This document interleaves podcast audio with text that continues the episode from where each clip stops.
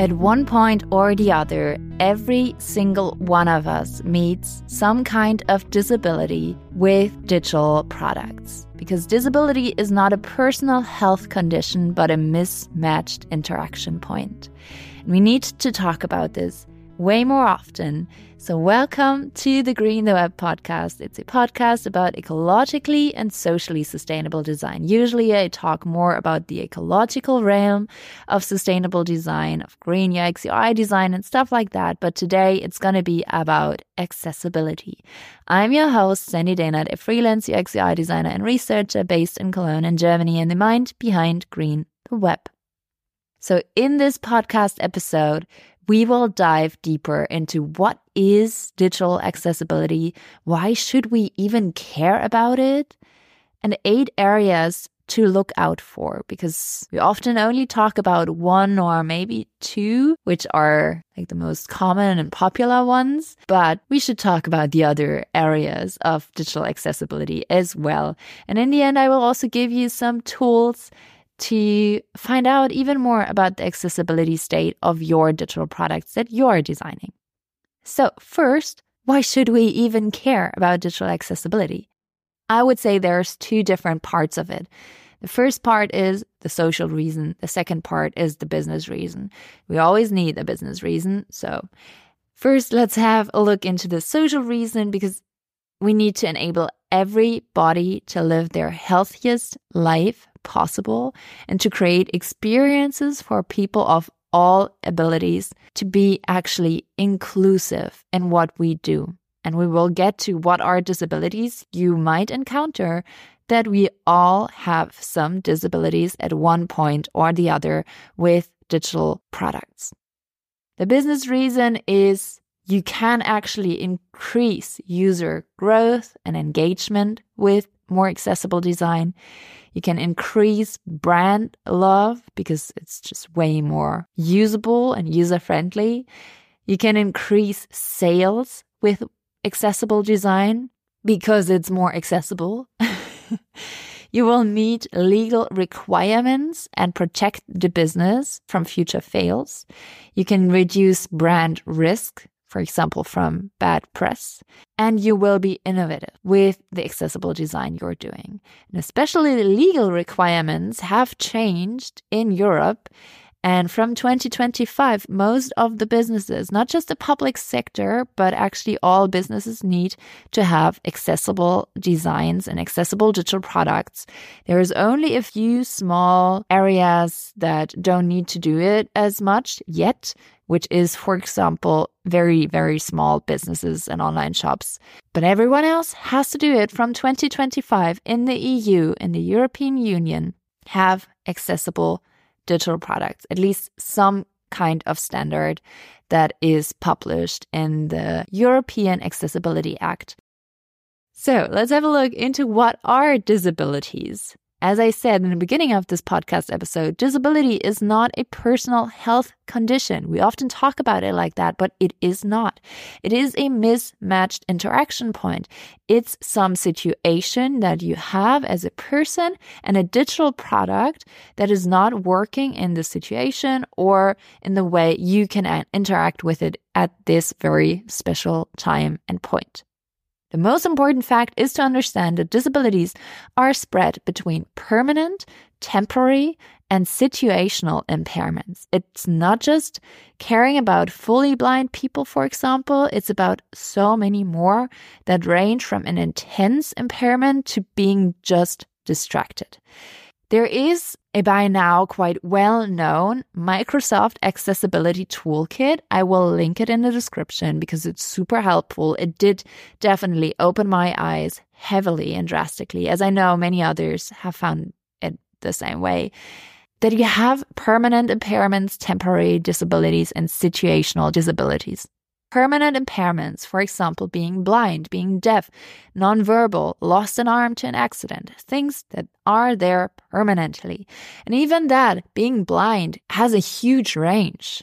from being fully 100% blind to still having a couple of percent of being able to see some kinds of shades or shapes. So even there, there is so many different areas to look into what does actually mean blind, deaf, nonverbal, things like that. Temporary disabilities means you have a broken arm for a couple of weeks, you have cataract, you have an ear infection, or you have the flu, which temporarily means you cannot use your devices in the way you've used them before. You are distracted. When you're sick, do you actually have the same brain space as you have when you're fit and healthy? And then there is situational disabilities. For example, carrying a baby, being actually distracted while driving a car, while speaking to another person. You might be sitting in public transportation without headphones. You might have strong sunlight shine on your screen, or you're surrounded by loud noises. In a bar, in a school, on a kid's playground, in some kind of party or social gathering, stuff like that. Those are situational disabilities. And in those situations, you also have disabilities and a mismatched interaction point can occur. For example, sitting in public transportation without headphones, but you don't have subtitles to the videos you're watching. So, in some cases, services become invaluable or actually unusable. In other cases, mental abilities are strongly limited and therefore web products are harder to use, including a reduction of concentration, attention span, reading abilities, patience, quick thought processes, all of those things. We all have encountered them in one way or another. And Contentsquare and other sources actually state that 70% of digital content is not accessible to people with disabilities. And that is huge. We need to change that. So let's have a look into the eight areas to look out for. We will talk about the most popular one, which is colors. the second one being typography. The third one being writing. Fourth one, video fifth one, audio, sixth one, forms, seventh, animations, and final, eighth, being navigation. So let's start with the popular one we always talk about colors. But even there, we only talk about one specific thing, which mostly is color contrasts. But let's first talk about color disabilities, because color plays an extremely important role in accessible design. So there is, for example, color blindness, limited eyesight, and situational limited sight. Those are three factors that I often refer to when it comes to color disabilities. Color blindness means a decreased ability to see color or a decreased ability to tell colors apart from one another. Worldwide, 1 in 12 people is colorblind. Especially, there is a huge part of that being red green blindness, which mostly men have. Fun fact. Um, so you cannot tell apart red from green as easily. We need to know that when we design like just lately in the Green UX UI design course, one of the members shared her designs for public transportation lines that had, I'm not even sure anymore, 16, 17, 18, 19, 20 different kinds of lines with different colors. And of course, some are then a little closer to each other than others. And you need to make sure that people with color blindness, whether that's red green blindness, there's a couple of others out there as well, can actually tell them apart. So that is color blindness. Limited eyesight means a decreased ability to see content clearly, which can also be there due to an eye infection, conjunctivitis, getting older, with macular degeneration, with cataract, many different reasons to have limited eyesight. Everything might get blurry and therefore low contrasts lead to reduced readability. So if you have a really light gray as text color, people with limited eyesight might have huge struggles in reading those texts. Even people who don't have limited eyesight. There's so much bad color contrast out there that even I, with quite good color abilities and eyesight, have struggles because designers feel like, oh, this is artsy and fun and beautiful, but no one can actually read it. And then there is situational limited sight, such as strong sunlight shine on the screen. So it is a decreased ability to see the content on a screen due to sunlight. This occurs only temporarily and has nothing to do with a person's ability to see colors or to have good eyesight in general. It's important to think about those situations as well, especially when it's summer, for example. So when we talk about color accessibility, yes, we do talk about text color contrasts. It's also about your illustrations, your imagery, your other kinds of color contrast that you have apart from text, but text is the most important one. And then graphic elements and things like that, especially when it comes to graphic elements or visual elements that are there to help to explain a process, for example. It's also about error messages to be able to say this is a success message, this is an error message, especially when we talk about red green blindness, to bring in some icons, for example, to say this is an information, this is an error, this is success, to not just rely on color. This also goes into color coding. Not just relying on color because some people might not be able to tell them apart have some kind of pattern, icons, visual other forms that say this is a different topic than the other. It's about link and button states where there are so many different buttons and call to actions out there that are really hard to read.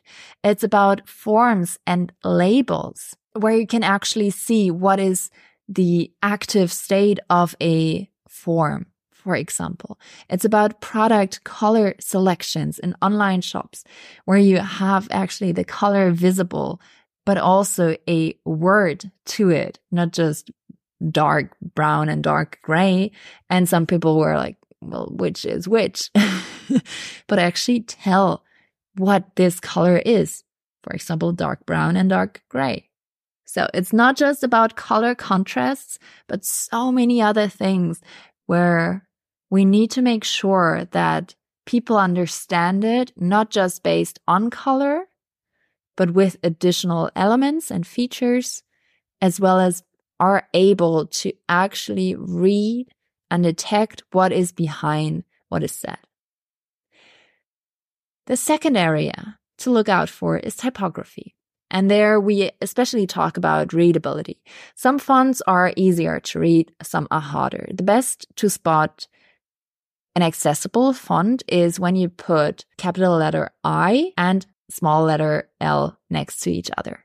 Because then you see that most fonts have those as the same shape or pretty much the same shape. It does not automatically make it an inaccessible font, but for example, that if that is distinct, like different from each other, then this is a lot more accessible because then people can tell apart whether that is a capital letter I or a small letter L.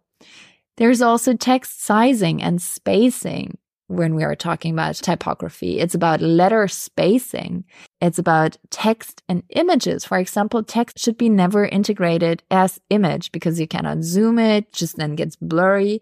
And you should avoid text placed over images. It's almost always hard to read. And when then the window frame is changed from a desktop frame to a smartphone frame, for example, then text is moving, images are moving, and then suddenly everything just gets weird and blurry. So things like that. Really think about how to put text and images together. And then there's also text style and structure. For example, avoid full caps, like fully full caps, all sentences or even just words in full caps is hard to read for many people to avoid right paragraph alignment. Super hard to read. Avoid justified paragraph alignment. Avoid text width that is longer than about 700 pixels width because then it's hard to read the whole text line. It's too long for our human eye to keep this line. The best is actually between 50 and 90 characters, which is about like three fourths of a page in desktop view, not full width of a desktop view page because it's super hard to read. So that is in the area of typography. Really have a look into is all that I'm writing easy to read for everyone? Or is it just artsy? And I thought, well, I just do something differently, especially with those handwriting calligraphy fonts that might seem fun and beautiful. But if people can't read it, well, you could just leave it out and just not do it at all. Then the third area is writing. Make sure that all users can read and understand what you write, including users with different mental and physical abilities. It includes the language that you use, the structure of the text, and the way you organize and present content. Make sure that you don't have just a huge block of text and think like, yeah, yeah, it will be fine. People have to go through that. No, make it fun, make it exciting. Implement headlines in between different sections. Enable people to read through things, but also to have visual elements that might explain certain areas or certain processes, for example. Very important to have that, but also in a process, for example, not just having an image of it, but also explaining it. So going the one way and the other way around as well. And in writing, we also have the area of alt text and writing for screen readers. So really ensuring that people with screen readers have the ability to browse through your website, your online shop, your application, where we need alt text that we need to set up in the backend. You might have heard of alt text when we talk about SEO, so search engine optimization because it's also amazing for search engines to understand what content you have on your website. Ensure that it's easy to read for screen readers and search engines. So people who use that can actually visit and navigate through your design. The fourth area is video. So hearing and seeing play the two major parts in video accessibility. There is limited hearing abilities, limited eyesight, limited reading abilities, and deafness, blindness, limited language abilities. Those are like the main factors. Limited hearing abilities means you have a decreased ability to hear. It could also be due to a flu or an ear infection, or even an increased hearing challenge such as tinnitus. So listening to audio is very difficult and might even cause fatigue or similar symptoms. You have limited eyesight when it comes to video, which means it could be due to an eye infection, conjunctivitis, getting older, things like that. Again, your video might be blurry to those people, or it might be a reduced readability if you have text in your video. Then there is limited reading abilities. For example, people with dyslexia, and there's actually one in 10 people worldwide who show signs of dyslexia, which is quite a lot. and then text is very hard to be read, especially if you have your text in your video and don't explain anything around it.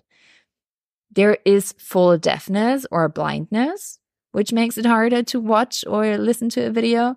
There's limited language abilities, so you need subtitles to help with understanding the language. And there is a lot of watching videos without audio, especially if you're in public transportation, for example, or in public sectors and social gatherings. A lot of people watch videos without audio, on the road with friends, in public places, or as they simply prefer to watch videos without sound. It occurs only temporarily and has nothing to do with the person's ability to hear in general. But according to Contentsquare, videos with captions generate an on average a 12% increase in viewers. So care for your subtitles. this is actually the major thing in videos. Ensure that there is smooth transitions so you don't trigger anything that we will talk about in a second with animations, that you have subtitles, that those videos are short and precise and clear to people and that you don't just have the video as an explanation, but also some kind of text description down below. So people can actually read it if they want to and don't have time or bandwidth or audio to actually listen to the video in that moment. Then let's get to audio as the fifth area of digital accessibility I want to talk about. So there we have limited hearing ability, actual deafness or being nonverbal, and also again, listening to audio without video or visuals. Limited hearing ability could again be due to a flu, ear infection, or again, something like tinnitus. So listening to audio might be difficult and really triggering and hard and frustrating. Think about those situations. It might be that this person is deaf or nonverbal. So it's challenging if this company only provides a telephone hotline and this person can just not say what he or she wants or has a question or has feedback. If there's no ability to actually send an email somewhere and then listening to audio without video and visuals because a lot of people listen to audio without having any other visual while doing other activities. For example while scrolling through the rest of the page or while falling asleep doing dishes cooking things like that. Again it occurs only temporarily. It's nothing to do with a person's ability to see in general. So don't just rely on people who will watch a video or have a look on a visual. Will have the full experience, but explain everything correctly in your audio so people can actually just listen to it while having the experience of your digital product. The last three. Number six is forms. There are so many poorly implemented form fields uh, that I can see out there. It makes me really frustrated. And that can make inputting user information really difficult. Users can be unsure what information is being asked for and in what format the information is accepted, especially for users aided by assistive technologies.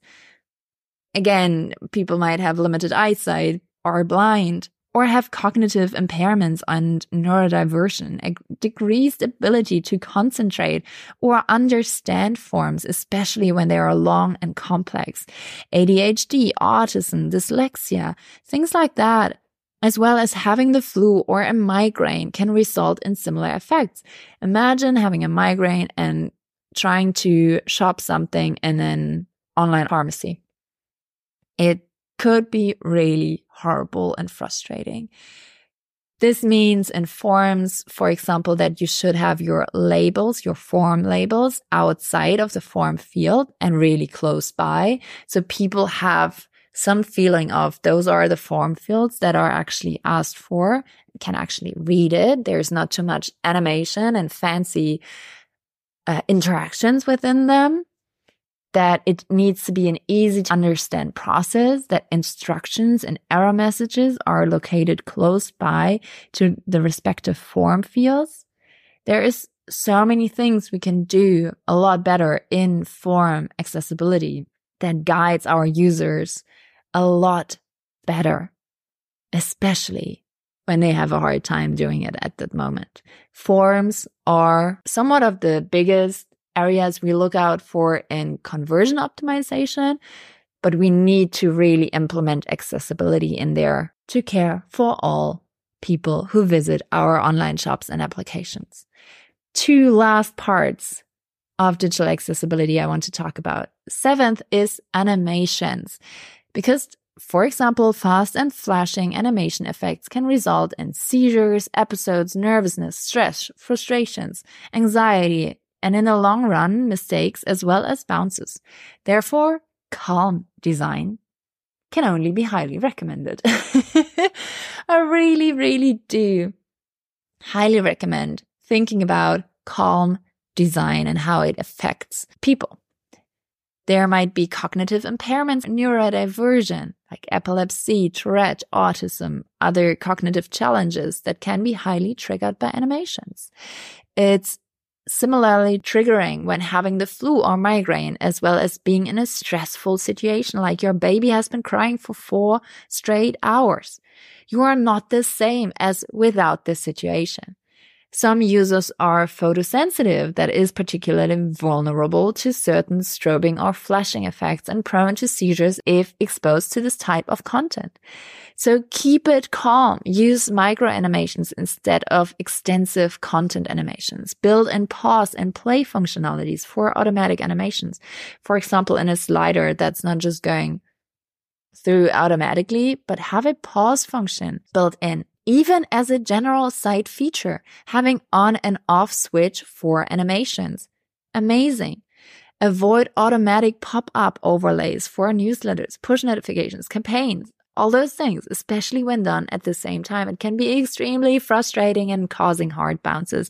You might have done that as a user before as well.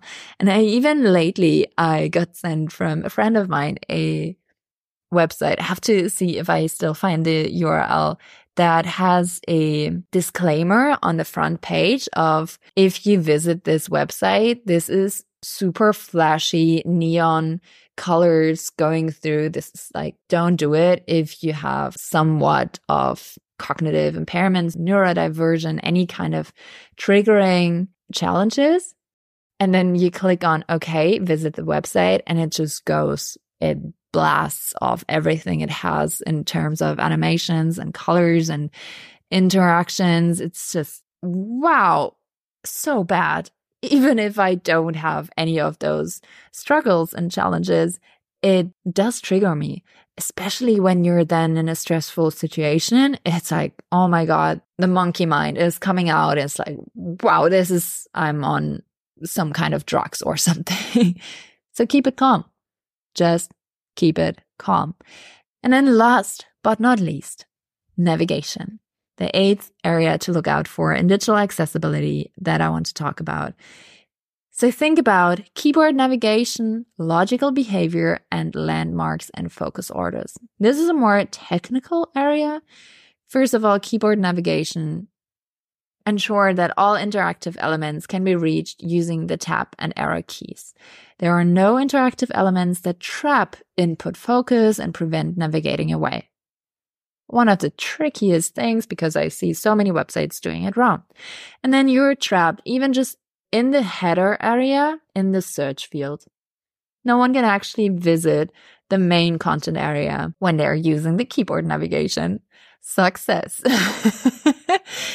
This could be easily done differently. Then logical behavior. Ensure that the tab order is consistent with the logical order that's communicated visually. Input focus does not move unexpectedly without the user initiating it. You know those websites that when you load it, you have like the first frame visible already and you have a button or something that you have to click. And then suddenly ads, for example, come in on top of the page and everything is shifting down below and you click something wrong, like the ad, for example, and some spam. Those kind of things happen quite frequently. This is also when it comes to input focus and input fields, stuff like that. And also, yeah, just being consistent with the logical and tab order that you're communicating and then last but not least in this area is landmarks and focus orders.